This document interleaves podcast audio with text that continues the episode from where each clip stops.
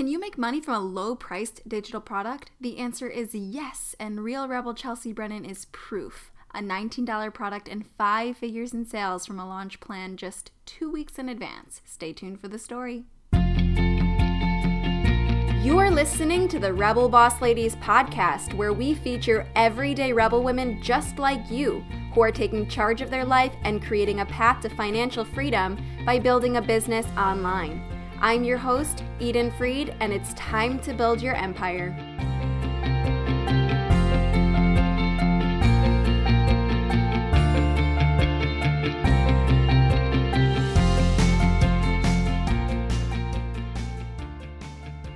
Hey Rebels, welcome back for another episode of the Rebel Boss Ladies podcast. Today we are joined by Chelsea Brennan. Chelsea Brennan is an ex-hedge fund investment manager turned full-time blogger. After several years working on Wall Street, Chelsea made a major life change to choose family passion and a positive impact on the world over money. Chelsea is a recovering perfectionist, aspiring homesteader, and full-blown Potterhead living in Connecticut with her husband, a rock star stay-at-home dad and board game enthusiast, two young boys, and a puppy named Stitches. Chelsea is such an incredible person. I'll tell you how I met her first, and then that will lead into why she's here on the show today. So Chelsea and I met at the Tribe Conference hosted by Jeff Goins back in November, I think it was. Maybe it was October. It was late two thousand eighteen, and I met her, and when I told her what I do and my focus on digital products, she started to, to tell me her own digital product story.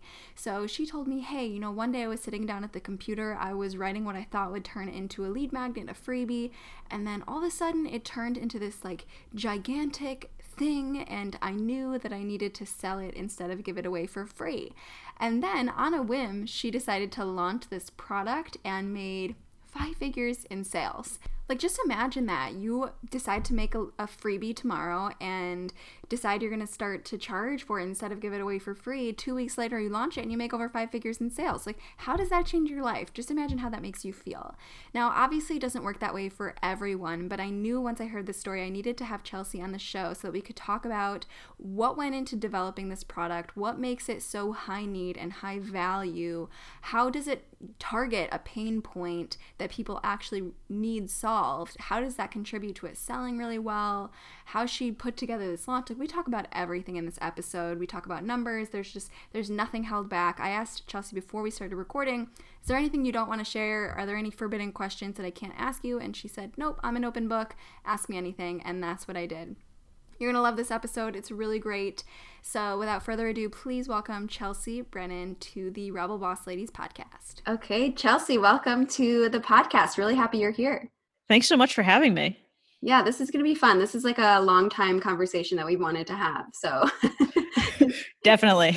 I think we we first talked about it, what, six months ago? So yeah, yeah. So it's the time has finally arrived, and I think everyone listening is really going to enjoy this. So let's just start off at the basics. Tell us a little bit about who you are and how you got into this world. So I'm Chelsea Brennan. I run Smart Money Mamas. Um, previously, I was a hedge fund manager at a fund in Boston. And I just, after my first child was born, I just didn't want to be at an office ten, twelve, fourteen hours a day anymore. Um, so I started a blog, mostly didn't even know blogs made money, mostly to just answer some money questions from other mother, young mothers in my mom's group. Uh, and then when my second child was born, or was about to be born, my water broke about eight weeks early. So I was in the hospital, um, and I just didn't want to deal with the stress anymore. So I gave my notice and quit my job. And now I'm halfway through my two-year stint to grow my business. Wow. Okay. So there's a lot to unpack there. When, when you were um, about to give birth to your second child, at that point, was your blog making any money or not yet? No. So to follow um, hedge fund rules, you actually can't make outside income from anywhere else. Uh, so I couldn't monetize the blog at all at that point. It had grown more than I would have expected it to. It was only ten months old at that point. Um, but no, there was, there was zero income. Okay. And at that point, did you know that there was potential since you'd kind of been around the block a little bit? Yeah, I knew there was potential. I knew that um, where I was for a ten-month-old blog was a good sign and that there was a lot of interest. Um, and I also knew that I would always have the fallback option of freelance writing. Uh, so So I just took the leap. So what happened next? You handed in your notice, and how did your life change at that point? Dramatically. We went from what I used to call making stupid money to zero. My husband's a stay-at-home dad, so we literally went to zero. Uh, we sold our house. We moved um, from Boston down to Connecticut, closer to my mom. Um, and then I tried to take a little bit of time. Actually, hold on, back up. I didn't move to Connecticut. At first, we moved in with my in-laws. So we had a two-month-old baby, an almost three-year-old, or almost two-year-old, and everybody just living in my in-laws' one one bedroom house, okay? Because our house in Connecticut wasn't ready yet. Um, but then I tried to take a little time with the with the boys, and then really focus on building, you know, more of a brand, more um, more monetized system. Were you freaked out at all, or were you just kind of living on a high that you no longer were strapped to that desk job that you didn't like? It was really stressful. So I um I had pretty bad postpartum depression, which makes anxiety just level max anyway. Um, and for someone who's a natural saver, I was like not having money coming in was pretty stressful. The only thing that kind of calmed me and still calms me is that we had two full years of funding to not need to make any money. So we had some time to slow it down. And, and actually, that first six months when I really started getting working again, I dove into a lot of freelance work um, because I was afraid about how slow it is to get blogs making money.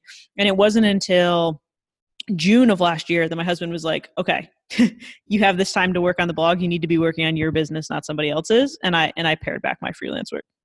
What was your monetization strategy at the time when you were thinking about how the blog was going to make money in the next two years? What did you think was going to bring in the cash?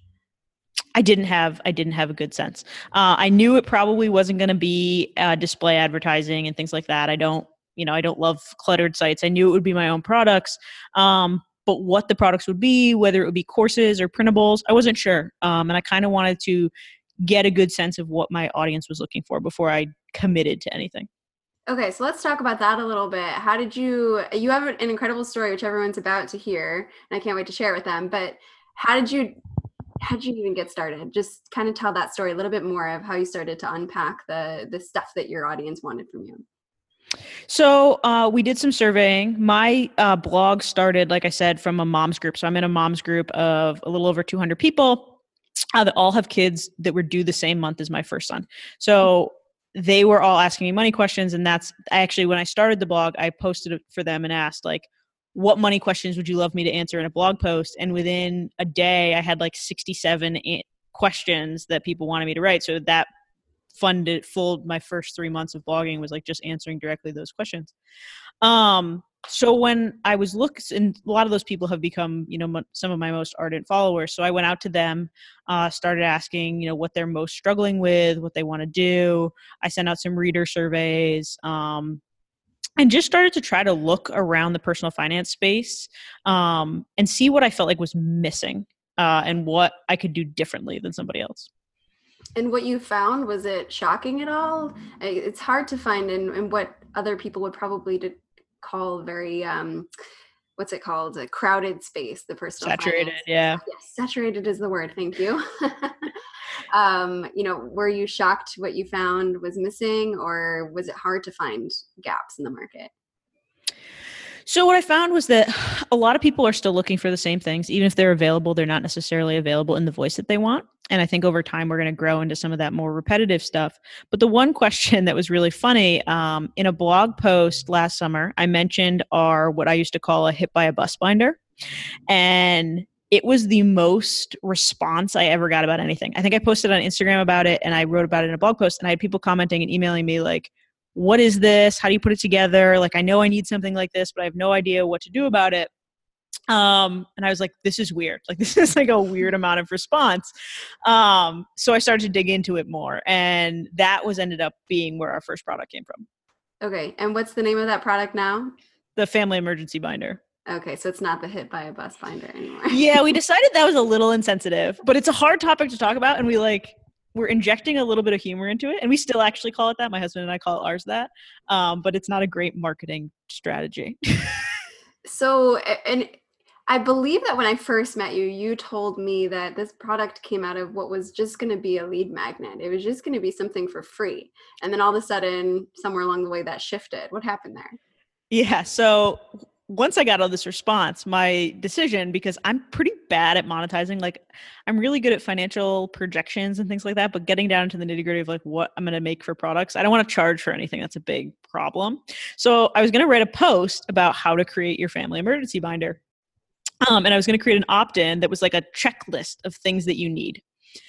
And I tend to fall down rabbit holes. So I opened up my, my PowerPoint, which is what I make all my printables in, and people can't really believe that, but I still make them all in PowerPoint. Um, I opened it up and I was at the library because we were still living in my in-laws. And six hours later, I had sixty-seven pages of workbook. Right? So it had just grown into this thing of like, okay, a checklist wasn't enough. Like I want to give people really specific questions they need to be answering. And then, oh, then we need this and we need this. And I was flipping through our binder and trying to fill things in. So I actually, you know, called a friend of mine and was like, I think I made a product, but I don't know if people will pay for it. Like, can you look at this for me?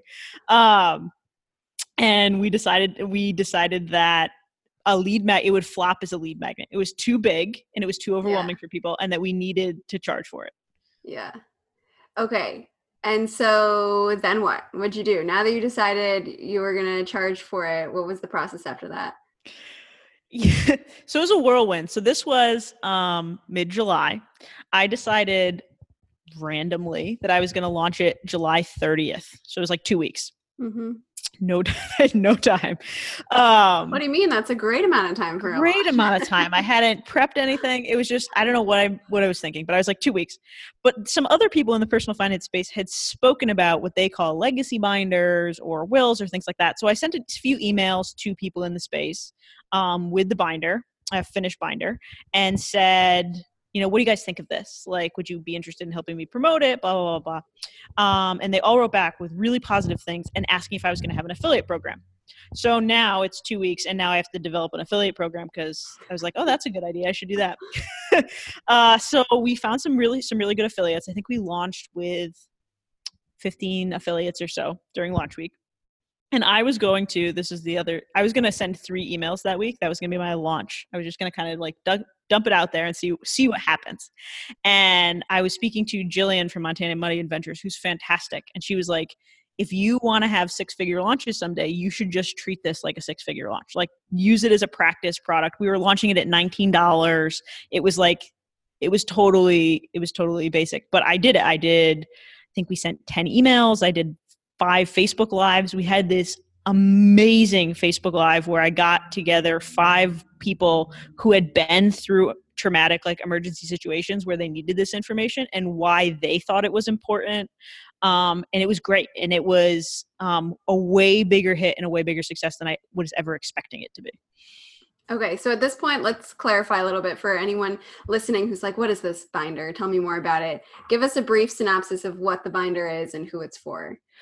So the binder is giving people the information they need to handle any emergency from like a car crash or a house fire, or like your grand, your kids, your parents need to take the kid to the doctor while you're not around, um, to death and estate planning. So a will and a life insurance policy and general insurance policies are really great starting points, but they do not give people what they need to actually execute those documents. And the point I, I bring up all the time is like, okay, you have a will, but would your spouse know how to pay the electric bill? And that is what ends up in this document. Okay, so all of those terrible what ifs that we don't want to think about, we address them and make sure that our loved ones are totally cared for and have all the information that they need. Exactly. It's a total, it's a total act of love, and it's a um it's a peace of mind thing. Filling it out still takes a couple of hours, it still takes some thought, it still takes like accepting that something horrible might happen. But then when it's done, it's like this weight off your back, right? Like you just know that everything is in line. And it's actually super helpful for you too. Like we pull ours out constantly of like, um, we're looking at houses right now. So when we were doing mortgage pre-approval paperwork, like all our stuff is just in there. So we just flip through and we get all our account numbers and all that kind of stuff. Now, the first time I heard about this product, I thought it was the perfect example of um, a product solving a pain point in our lives. And I just want to highlight that now. What do you think, if you had to sum up the pain point, what do you think that is? I think the pain point is that most people know they need something. Most people have seen a loved one pass away, or they've, you know, seen a friend go through something, but they have no idea where to start. They don't know what information to include. They feel like they will miss something. Um, and then the most important thing is they just don't have time. Like, they don't have time to sit down and do the research of, like, what do I need? How do I put it together? How do I make sure somebody can find it? How do I make sure they can read it? Like, it's in any kind of organized format, and it just becomes too big, and then they push it off. So the pain point this solves is, like, it's done for you. Just fill it out. Like, just type into mm-hmm. it a page at a time, if that's all you've got time for, and you'll get there. Yeah, absolutely. And it sounds like, back to your launch strategies, when you were doing those Facebook Lives and you were interviewing people who had gone through those horrible situations, that that really showcased the pain point to your audience. Were people watching those Facebook Lives like, oh my gosh, what if this happens to me? Yeah. So um, a lot of people were, um, there were some crazy stories in that Facebook Live, and it was hard to watch, and it was not the easiest thing to do. Um, but I, the, the thing that I didn't predict for me for launch week was the number of emails that I would get from people telling me their stories. Like, they saw other people's stories. They saw me talking about the need for this. And it was like an, an outlet for them to say, oh yeah, this is what happened to me. And the emotional drain of just listening to all of these things that can happen and that you hope never happens, but do, they happen to people, um, was hard that week. I heard dozens and dozens of stories. Um, some funny in a way of like, it, it had, you know, sorry, I'm like, can't even, can't even put some of this stuff to like, Emotional, it's too much, like the, yeah. but, but yeah. Um, so that was a lot of it, of people seeing, seeing either their own story in other people's examples, or connecting the dots of like, hey, when I was a kid, my neighbor's spouse, you know, died, and I didn't think about any of these things. Um, so yeah, so it, it was definitely an outlet for people. And it's important to remember, products are solutions to problems. They solve pain points. Sometimes you don't even know that pain point exists. And I know that for me, when you first term- told me about this product, I didn't even know that, like, this is a fear that I had. You know, what if something happens? Like, oh my gosh, I need this to help me make sure I have my stuff together.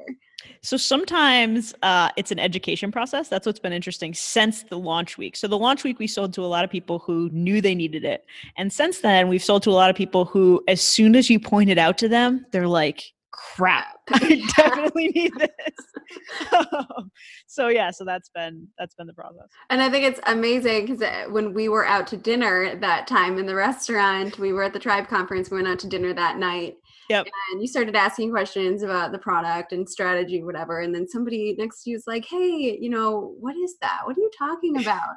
And they end up going online on their phone to your website right there and buying your yeah. product at the dinner table. Like, that's how you know you have a great product idea, when people just whip out their phone and buy it right in front of you. And and that has happened more since then. Like, that's happened oh, really? other times we've talked about it. Um, it happened once in the grocery store. So I ran into um, a friend of ours who has a kid, and she was asking about the business and how it was going. So I'm telling her about the binder, and she was like, oh my God. And she's like, while we were standing there, bought it. It was so funny. And we we also played that fun game, and I thought it was fun, where we had this person guess how much you were selling it for. So you described the product and, like, in full, and then said to, to this woman, how much do you think it's selling for? What did she say? Do you remember what she said? It was expensive. I think she said- expensive. I don't remember. Was I think it, it must. one hundred? I think she said it. It would be like ninety. I think she said like ninety something. Yeah, I think she did. It might have been whatever. Yeah. Whatever she guessed, it was way higher than what you were pricing, which was at the time nineteen. twenty-nine. It was twenty-nine. nineteen during launch week. It's twenty-nine regular price, and this has actually been a big struggle of. Um, we've had a bunch of people reach out and be like, this is worth way more than this. You should charge more, especially other bloggers who like see it and they understand the industry. It's like, oh, you should charge more. But for me, it's like, it's selling like hotcakes. Let's just keep selling hotcakes. Like, the point of this was it was supposed to be free. I want to get into as many hands as yeah. possible. And if we've hit a point, and I think like, I think sometimes, um, bloggers get confused when like confusing business to business sales and business to consumer sales. And like the price you can sell, sell a product that is teaching other people how to make money is very different from like a consumption product, right? And for me, I always want to keep it not too much more expensive than a book, because that's really the comparison point, right? Um, so for us, we're keeping it at twenty-nine dollars, but it was definitely much more than that, whatever she threw out there. Yeah, but I think that's, that, that's still such a strong point that um, you have such a high value product. It's solving such an important problem that a lot of people are struggling with. Yeah. And you swoop in with your twenty-nine dollars product and are like, here, take this. it, ma- it makes it a no-brainer. Yeah, exactly. It's an easy yes. Easy yeah. Yes. Yeah. All right. So your launch week had ten emails. It had five Facebook Lives. What else was involved in that? Um, mostly it was affiliates after that. Um, because of the two week time slot, not everybody published day one. Not everybody even published. Some people just emailed their list. Um, you know, people's editorial calendars are way farther out than that. Uh, So that's that's basically what we did. Um, I did one Facebook Live with another affiliate on their page, um, but it was mostly just just that, just waiting and see. I and didn't, I, we didn't run any Facebook ads. Um, we didn't run any ads at all. So, so looking back, now that that was your very first launch, and you had fifteen affiliates or so, was it worth it to have those affiliates on board? The affiliates drove the vast majority of sales. So. Okay. Um, we sold five hundred eighty binders during launch week.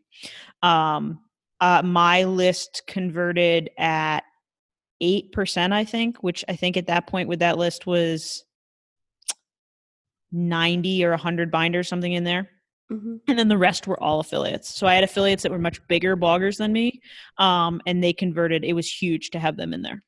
Okay. So what did you provide to your affiliates, if anything, to help kind of make the process easier? Yeah. So I sent them a long email, uh, on onboarding email that had details about the binder, a little bit of language to use around explaining it to people. Um, I sent them some testimonials from beta testers. I had sent a bunch of beta testers through the product. Uh, I sent images, so screenshots of the binder, um, pins, example pins that they could use for promotion, and some other, some other advertising stuff. And did you feel like that was enough? I mean, obviously it was successful, but if you were to go back and do it differently, how would you adjust that strategy? I think that was enough. I think, um, I wanted people, I didn't want to get into the, I know some super, you know, huge launches end up sending full emails that people can send. Like, hey, here's just copy. You can copy. Mm-hmm. Um, Copy, copy. Sorry. Um, but I wanted people to talk about their experience with it, um, and have it be more, I think it's more impactful generally that way. Uh, and it wasn't that, it's not a high dollar product, so it wasn't necessary for them to send necessarily lots of emails to their list. So that was good. And then during launch week, I checked in with them um, three different times. I sent an email on launch day telling them what we were doing and reminding them when our Facebook Lives were scheduled. Uh, I sent an email midweek about progress, where we were versus goals. Um, and then at the end of the week, kind of like, okay, sale ends tomorrow. Uh, here's where we are. Thanks, whatever. So, and were your, because you were selling a very low cost product, your affiliates, I mean, were they motivated to work as hard? Because sometimes with the low cost products, affiliates might be like, oh, you know, if I'm earning X percentage, that's not really that much. How did you battle that? Yeah, so it was nineteen dollars. Um, it was a forty percent affiliate commission. And I didn't really have that problem, actually, about people complain, not complaining, but just kind of like mailing it in because of the price point. Um, our top affiliates, we had one person that sold a huge amount. Uh, it was like perfect for his audience. And he was pumped, right? Because it was like, yeah, he, he earned a lot that week. So he actually still promotes it heavily. But once people saw his success, so this was actually post-launch, but like once people saw his success, it made it easier to, for us to get new affiliates who really push it. Um, so that's yeah. been that's been helpful. But but no, I didn't get a lot of pushback about the low dollar product.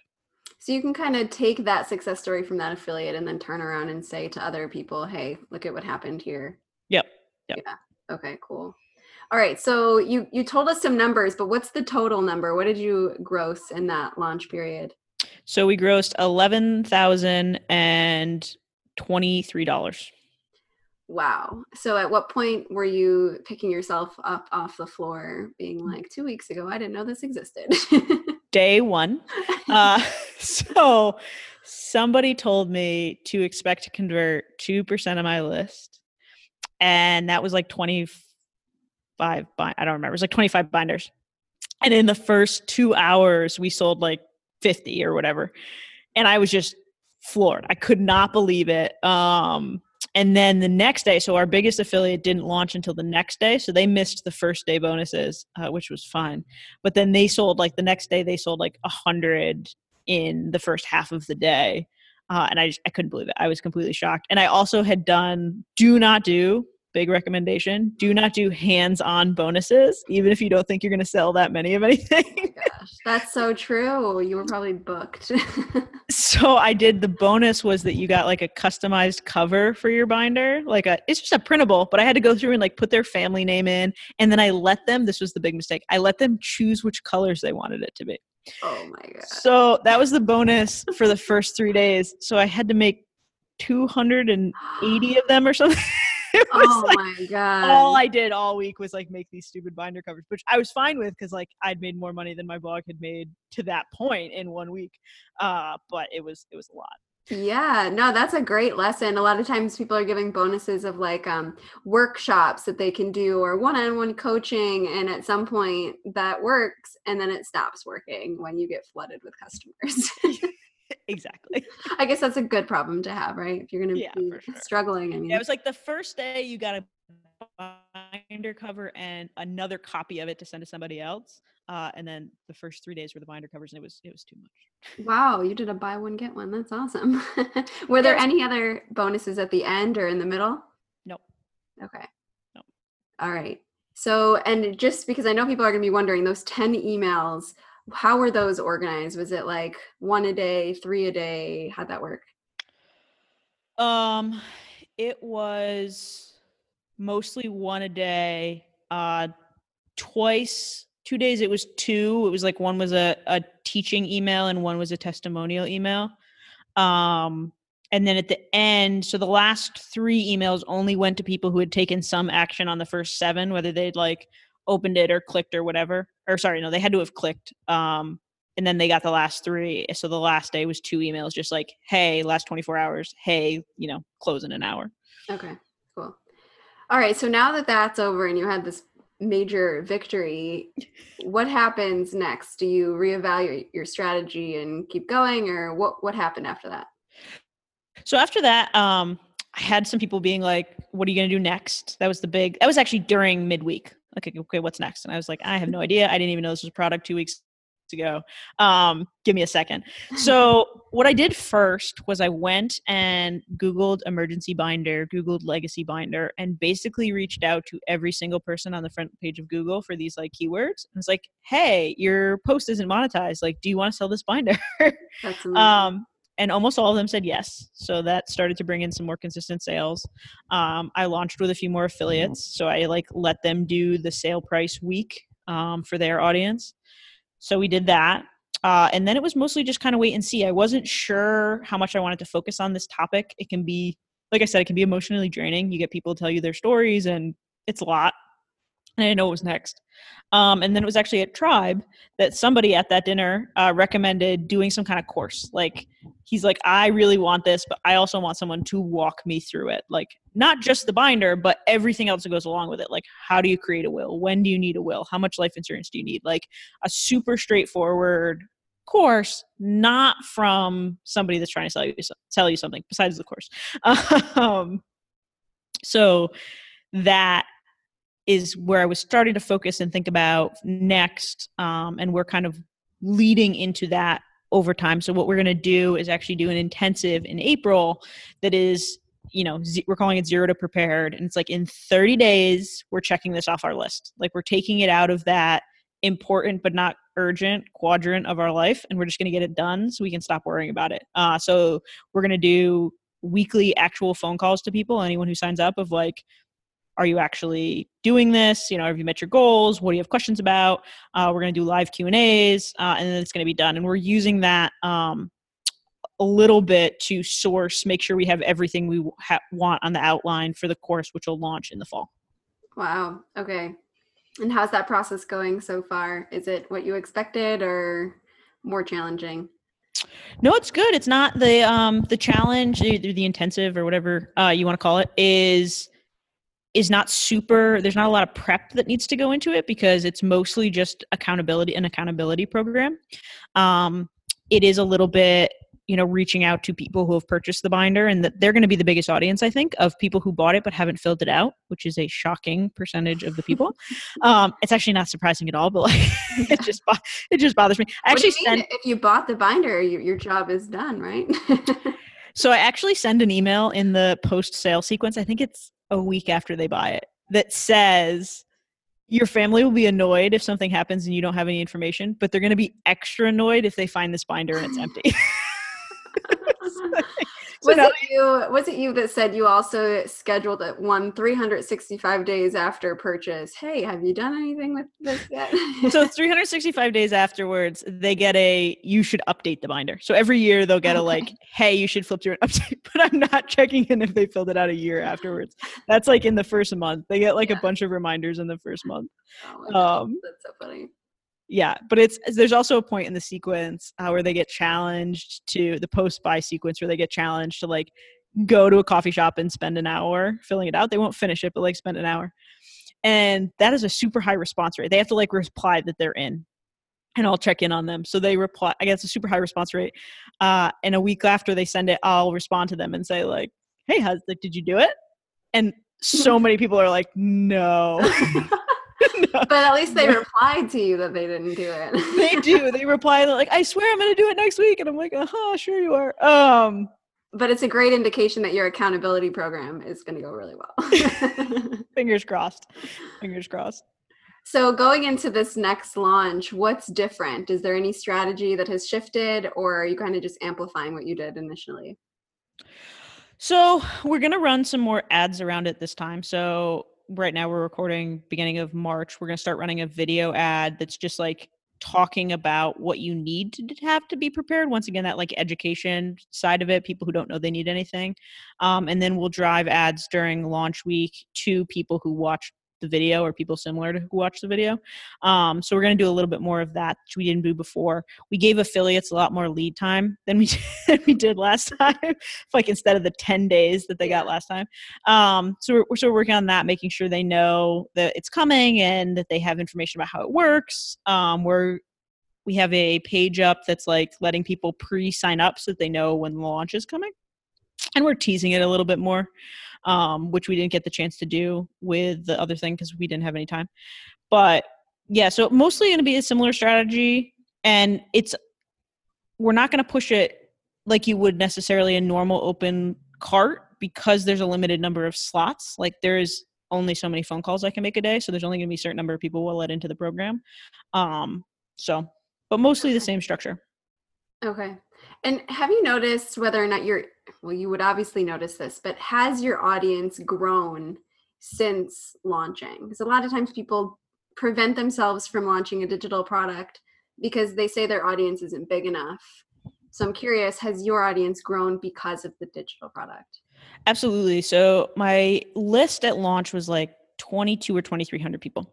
Um, and it's now over five thousand, mostly because people who buy the binder stay on the list. So I send them through a pretty, you know, in-depth post-sale process. And then there is a part of it that like transfers them over to our normal lose- newsletter.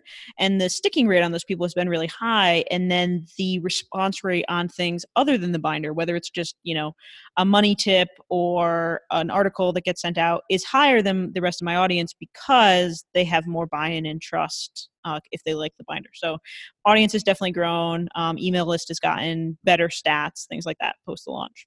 Okay, cool. I'm glad to hear that. That's the case for most people, but a lot of people always think they need to wait until X number of people are on their list. Not the case. And it's especially not the case if you can leverage affiliates, right? And that was the big thing for me of like, it would have been a very successful launch without my affiliates. Like eight percent of my list was way more than I expected. It still would have been a very good sale week. Um, but if you have a product that like you can get other people to believe in and buy into, you can tap their audiences, and that's that's a great thing. Yeah, absolutely.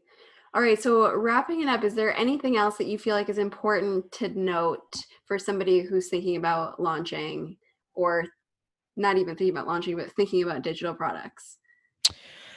Don't do anything during launch week. Like, don't think that you can write the end of your email sequence during launch week. Don't think that you're going to like do other work. It's just like, it's draining. It's just, it's like so exhausting, even when you're not doing anything.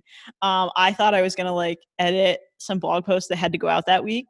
Uh, it just didn't happen. It was like, yeah. I'm not, not going to do it. So I would clear your schedule. I would get everything done ahead of time so you can hit play. And that was actually one thing that I did do, was write all my sequence emails before launch day um, and put them in ConvertKit, like in a funnel, because whether it's going, if it's going well, you're going to be too busy. If it's going poorly, it's too easy to talk yourself out of, well, I, I'm just going to stop. I'm just going to stop sending emails. And that, you know, you're losing the sales that you have, and you're not giving yourself a full chance to practice. Uh, so I would schedule everything ahead of time. Yeah, that's really good advice. Launch week is definitely emotionally, physically draining in every possible way. Yeah, I was just like refreshing our sales page all the time. Uh, that's yeah. pretty much all I did that week. Yeah, checking your Stripe account. Exactly, exactly. All right. Well, tell us where we can find you online. I'm sure there are people listening who are ready to buy that binder from you. So um, so you can find the binder in our shop, which is shop dot smart money mamas dot com. And that's our, you know, website as well, if you knock the shop off the beginning of that. And we are at Smart Money Mamas on all platforms. And awesome. That's M A M A for mama. I get some people who think it's M O M M A, which I'm supposed to. The big debate. The big debate. Uh, but it's not. It's M A M A. Awesome. For us, it's I'm not making I'm not weighing in on what the actual correct spelling is of mama, but thank you for clarifying that. You have people with pitchforks ready to come. Exactly. I was going to get attacked. So, all right, Chelsea, thank you so much for sharing your launch with us. We really appreciate it. Thank you so much for having me. It was great to talk about. You just listened to episode nineteen of the Rebel Boss Ladies podcast with our guest Chelsea Brennan of Smart Money Mamas. A huge shout out to Chelsea for her willingness to share the behind the scenes of her launch so we could learn from her. Really, really appreciate it. Definitely take note of what Chelsea did to be successful. For anyone who doubted whether or not this is possible for you, I hope you realize that Chelsea's unplanned success is definitely proof that it can happen and that it will happen. Thanks as always for tuning in, Rebels. Remember, keep kicking ass, keep putting in the work, and most importantly, keep showing up.